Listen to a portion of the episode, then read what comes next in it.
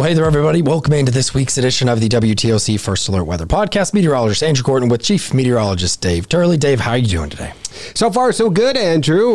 Today is Wednesday, September now, 6th. Yeah. And we are looking good. Nice time of the year as we start to normally cool things down a little bit, but it's also that time that we are getting closer to the statistical peak of hurricane season. You know, we're within a few days of that now. It actually happens over the weekend, and right on cue, Dave, we're talking about Lee, which is going to be a hurricane for multiple days as of the 11 o'clock update on your Wednesday morning. Still barely a tropical storm, on the fringe of becoming a hurricane.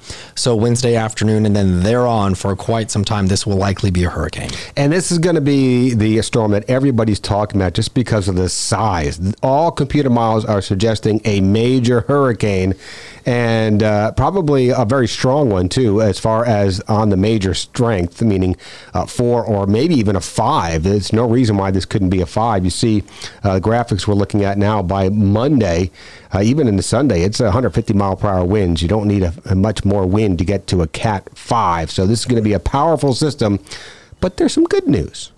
Yeah, you know, as of right now, still not expecting and forecasting any impacts for us here over land in the southeastern United States, at least for Georgia and our portion of South Carolina. Granted, this is still over a week away. It's one of those storms that gets a lot of buzz. I know, especially social media, this one's been quite the topic out there, but we're here to at least tell you that I'm not preparing my home or anything for a storm. We're not expecting one, at least as of right now. And I really don't think, Dave, that we'll know exactly where this storm's going to turn until probably Monday into Tuesday of this coming week. So that would be the 11th to the 12th. Yeah, and you're looking at the track right there again. That's Monday. It's still on that northwesterly track. It's going to slow down a little bit as it starts to take a turn, but pretty much 95% of the computer models and all their ensembles have been taking this turn to the north and moving it in between Bermuda and the east coast of the United States. So it should stay off our coast. It is a long ways out. I always say until it takes that turn, I'm going to be a little bit nervous just because I don't like Cat 4 hurricanes just off our coast, but it should take that turn. That's what we're looking at. But just make sure that you're getting some daily updates here. Pretty much, I would say, every day or so. So you're getting your updates and just confirming that this is, in fact, going to continue to bypass our area. But hopefully there's going to be no changes in this. As you mentioned, Andrew, it's not going to be till next week that we know when it's going to take that turn. No, I had to talk to the news team about this today. I was like, we won't give you much different of a forecast until early next week. So yes, come in and get your daily update in case something changes out of the blue, but it really will just gain strength. And to Dave's point, nothing is there to weaken it. This is a recipe for rapid strengthening. Very warm water, lots of energy, low shear. This thing is just going to become a monster. It's going to look like a buzzsaw on a satellite, unfortunately. But right now, it doesn't look like a major impact for major land areas right now. Right now, still looking like the circulation should go north of Puerto Rico. So when we say it won't hit the United States, you know, we have to take Puerto Rico into account of that as well. Yeah, and they're probably, depending on how large the system is at that time, they might get some fringe effects, some outer rain bands. But as far as direct impacts, they're probably going to get some higher surf and some swells, rip currents. I think that's what we're probably going to see. Yeah, we're probably going to see an increased rip current risk and some higher swells heading into next week as well, just because all that water that's circulating out there has to go somewhere, and that counterclockwise motion around that storm should tend to throw it along the east coast of the United States. The good news is that, again, it doesn't look like it's impacting our area, and the rest of the tropics, at least for us, relatively quiet. Yeah, we'll take it. You know, it's going to be interesting to watch Lee as we go through next week. Again, right now, very calm. We got a lot of calmness in our voice.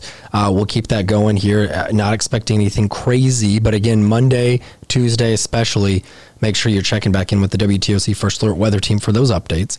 But as you look at your screen, you can see there's another area of interest out there, not going to impact land going out to the central Atlantic. And then at the top of the screen, that's just one little system that will not completely say no.